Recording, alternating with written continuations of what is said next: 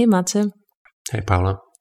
Hey, so you know how we were supposed to do um, like this panel convening for the 4S EASST conference in Prague this summer? Yeah, but that went online because of the coronavirus. Yeah, exactly. And so basically, I have another idea. Let's hear it. So why don't we take the panelists and make them do a podcast? That sounds like a great idea. I like podcasts. I do too. Let's do it. Let's do it. This is Hacker Cultures, the conference podcast. This year, COVID 19 turned most conferences virtual. So, to combat Zoom fatigue, we decided to try another format and turn a conference session into a podcast. This series comes to you from the 2020 Joint 4S EASST Conference. I'm Paula Bialski, and along with my co host, Mase Ojala, we're talking with all sorts of researchers who study what it is to be a hacker and what hacking, programming, tinkering, and working with computers is all about. As a technical note, some of this audio was recorded through Zoom. The audio might not be at its best, but it hopefully doesn't affect the content our researchers aim to get across. In this session, we're talking to R. Stuart Geiger and Dorothy Howard. Stuart Geiger calls himself an ethnographer of computation and computational ethnographer and is an assistant professor at the University of California, San Diego in the Department of Communication and the Halıcıoğlu Data Science Institute. Dorothy Howard is a PhD student in communication at the UC San Diego, and her interests broadly span across the psychosocial and material effects of socio-technical systems on society and on workers' lives and subjectivities. In this session, Stuart and Dorothy will present findings about the work of maintaining community-based free and or open source software, short form FOSS. The project focusing on invisible and infrastructural work. Many FOSS projects have become foundational across academia, industry, government, journalism, and activism. Although FOSS projects provide immense benefits for society, they're often created and sustained by volunteer labor. Their maintainers often struggle with how to sustain and support their projects, particularly for projects lower down on the stack, like software libraries, operating systems, or kernels, which become adopted as infrastructure. Some growing projects transition into non-profit foundations, startups, or corporate patronage, while others stand against more traditional organizational models and align with more decentralized, cooperative, or hacker cultures. So in this session, both Stuart and Dorothy will be talking about this struggle. Let's go to the session.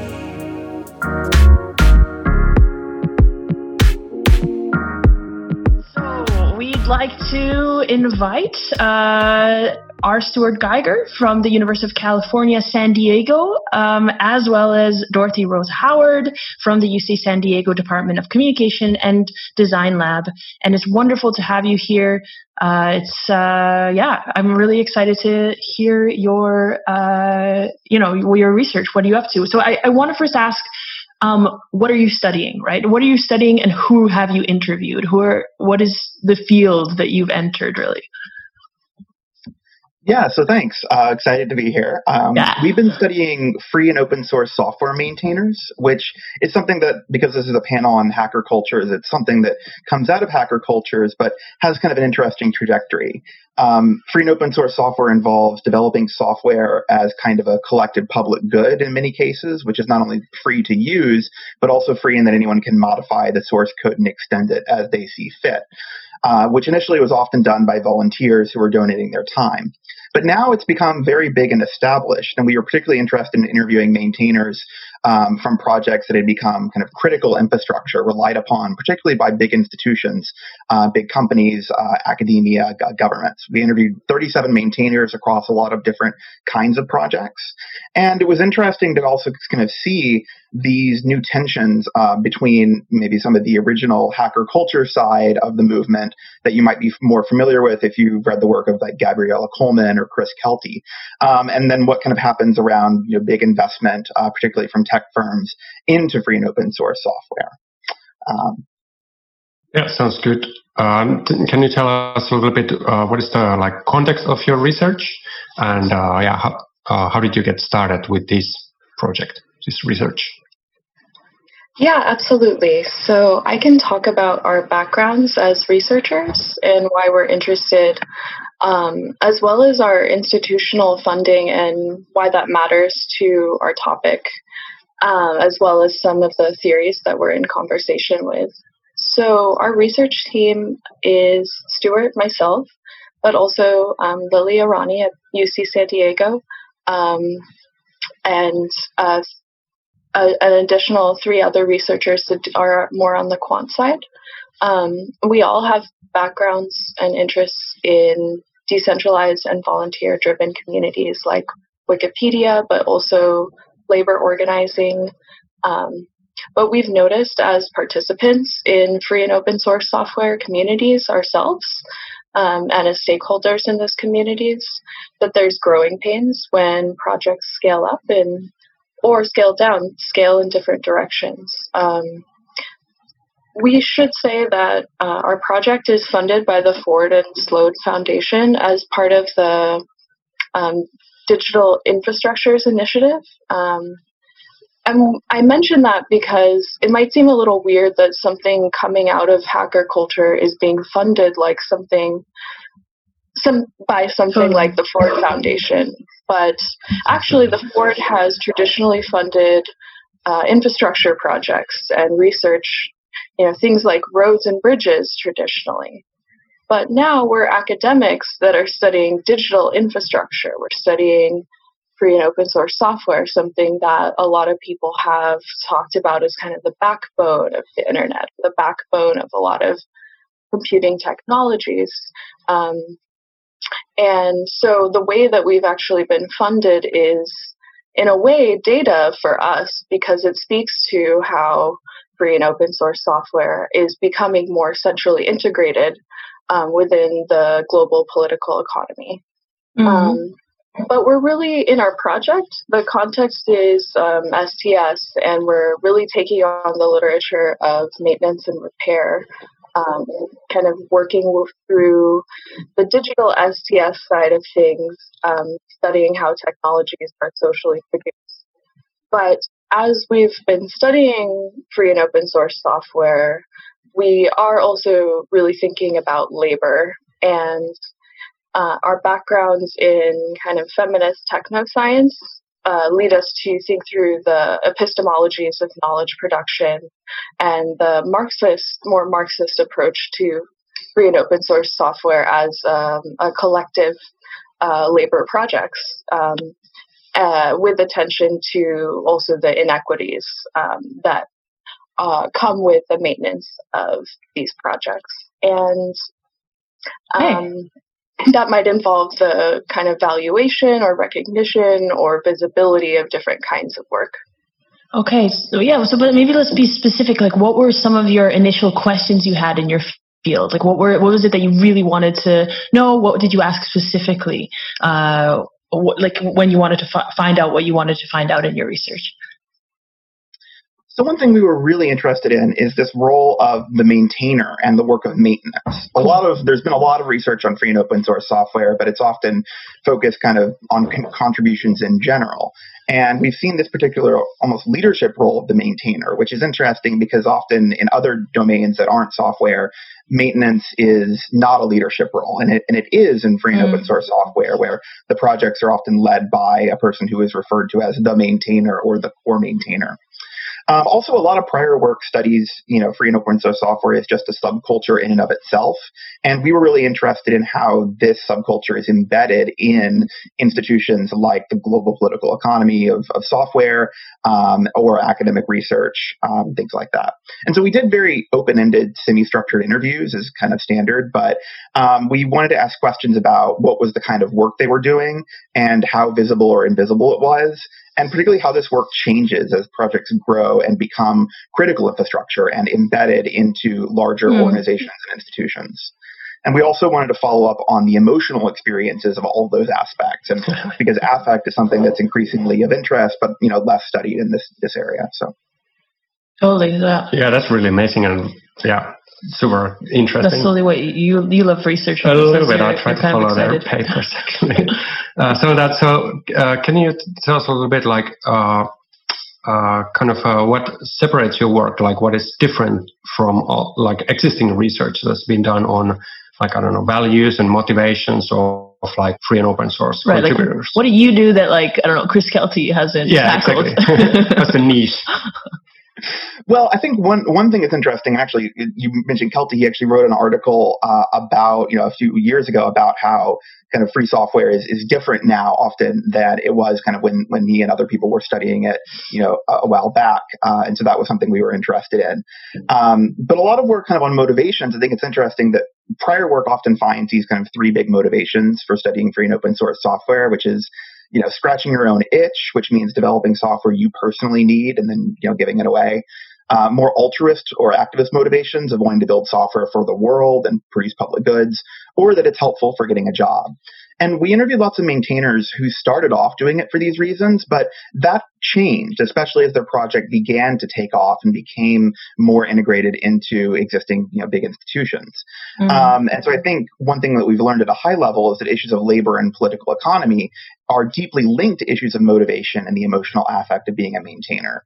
So who is recognized and respected for their labor and who benefits from it. Um, and as projects grow and become relied upon by, by big institutions, they there starts to be new motivations and incentives, but also new stresses, strains, and demotivators. So on the one hand, you know, when you're first starting out, you don't have much of a reputation as a software engineer. It can mm-hmm. initially feel really validating for a big company to take what you've given away and, and build their product on top of it. But um, you know, it doesn't take very long for that to sometimes sour, and particularly when you feel the people using your software are very demanding and entitled or, or act that way um, about what you've given away.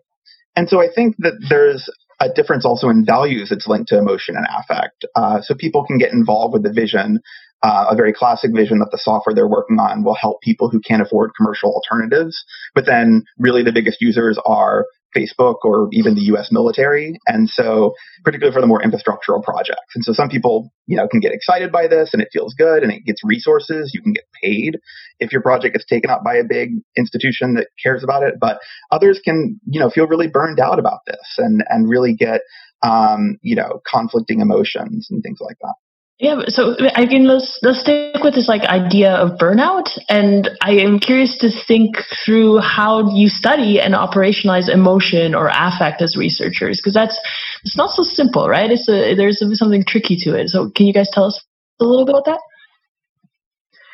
Yeah, so as Stuart mentioned, um, you know, we've done a, about 37 interviews with free and open source software maintainers, and in those interviews, uh, we did ask people to not just tell us about their work, but we followed up with questions that um, tried to open up, you know, their reflections on the more emotional side of what it meant to do that work.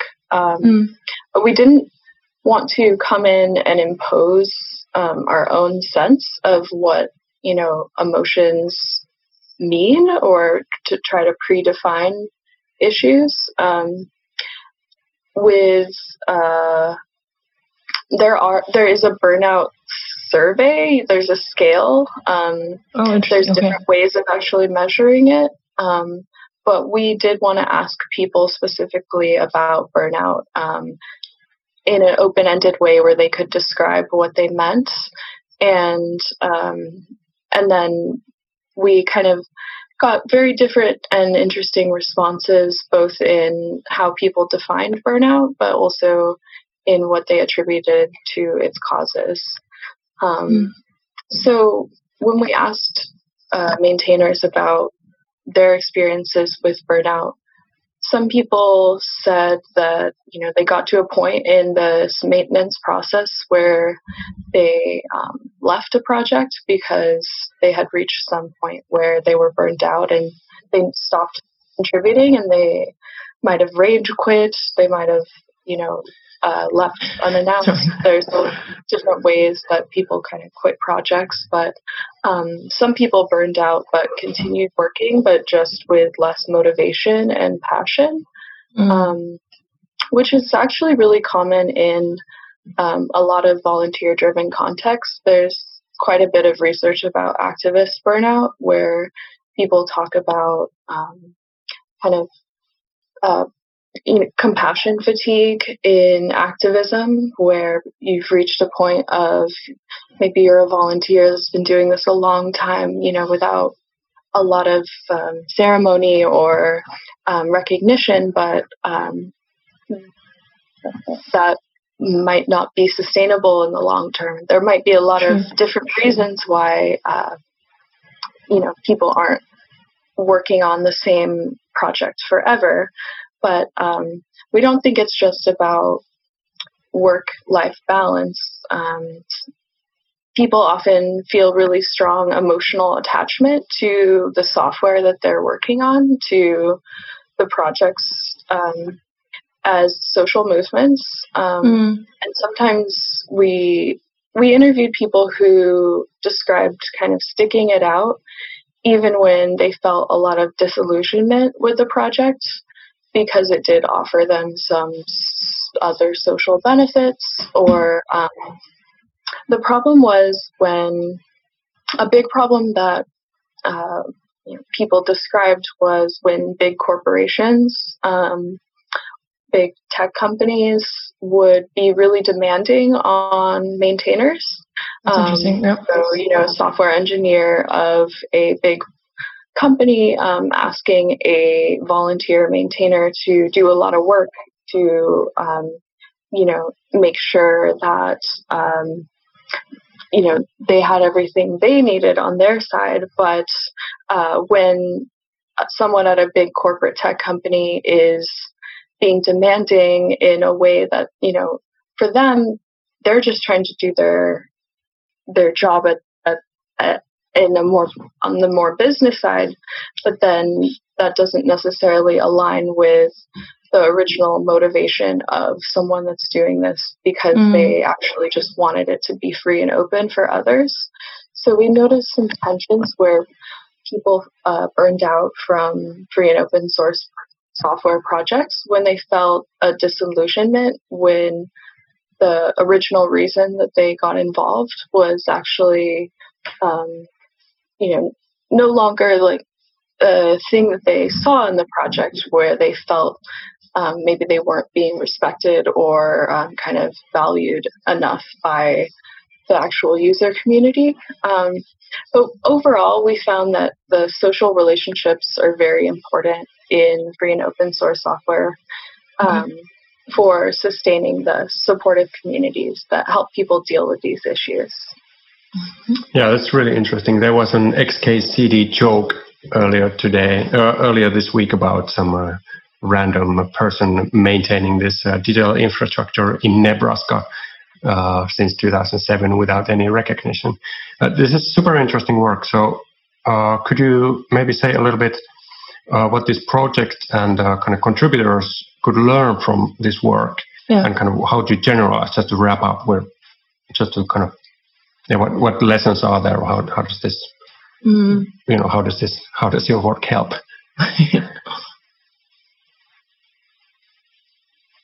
Um, so we're really interested in recommendations for different kinds of stakeholders, and we've thought of three different levels um, that speak to being more explicit and more communicative about labor uh, in free and open source software, but also mental health and um, because this This podcast series was hosted by Paula Bialski and Matze Ojala. It was produced by Heights Beats and Hot Milk Productions with funding from St. Gallen University. Thank you to all the panelists and audience members of the Hacker Cultures panel at the 4S and EASST 2020 conference on the theme of locating and timing matters, significance and agency of science and technology studies in emerging worlds.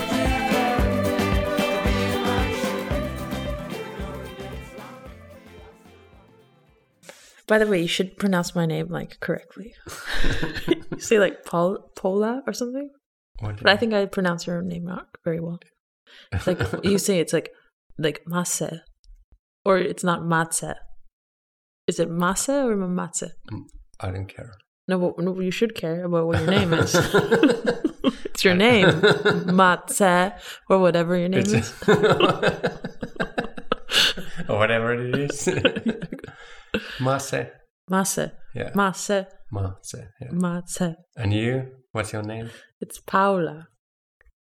Paula. Yeah. Not Paula. Okay, okay, okay, okay. Paula. Okay. Ah, that's good. That's Yeah, good. okay, and yeah. you're Mase. Yes. My mother actually was called Paula. Ah, really? Yeah, My yeah. father was actually called Mase. No. no, you're trying to creep me out. it's like super creeping you out. okay. Anyways, um, right back to business.